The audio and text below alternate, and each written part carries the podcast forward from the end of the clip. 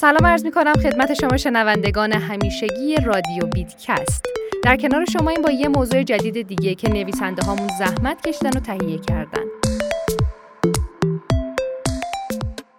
موضوع امروزمون تفاوت بین ارز دیجیتال در برابر سهامه. می‌خوام ببینیم چه تفاوتی دارن با هم دیگه. قبل از اینکه تفاوت این دوتا رو بررسی کنیم بهتر ببینیم رمز ارز یا ارز دیجیتال چیه.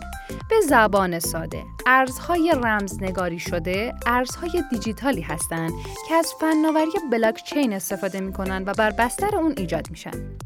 اونها برای ایمنسازی و تایید تراکنش ها بر تکنیک های رمزنگاری تکیه می‌کنه و معمولا به عنوان وسیله مبادله و ذخیره دارایی استفاده میشه.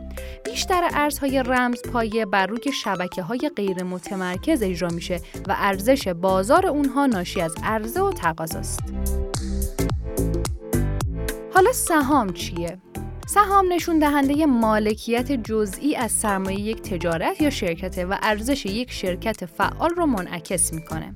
بعضی وقتا صاحب سهام مشمول سهمی از سود شرکت به صورت سود سهام میشه.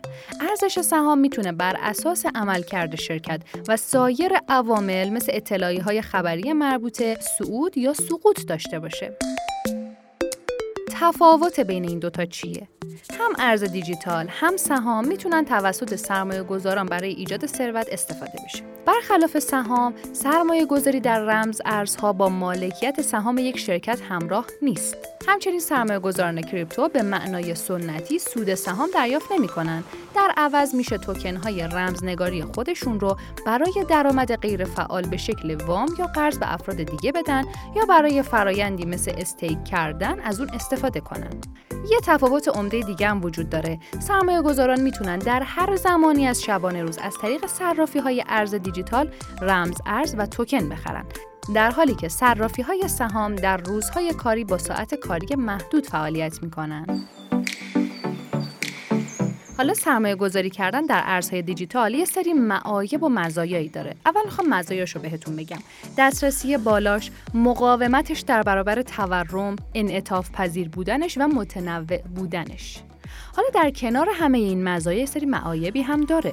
مثل نوسانات قیمت، مقررات ناقص، خطرات نگهداری و بازده تضمین نشده. مثلا مثل هر بازار مالی هیچ بازده تضمینی با ارز دیجیتال وجود نداره. در حالی که خب بیت کوین و سایر آلت کوین ها در بلند مدت عمل کرده خوبی داشتن، هیچ تضمینی وجود نداره که توی آینده به رشد خودشون ادامه بدن و همیشه این احتمال وجود داره که ممکنه توی یک دوره عملکرد خوبی نداشته باشن. خب این برای ارزهای دیجیتال بود. حالا معایب و مزایب سرمایه گذاری در سهام چی است؟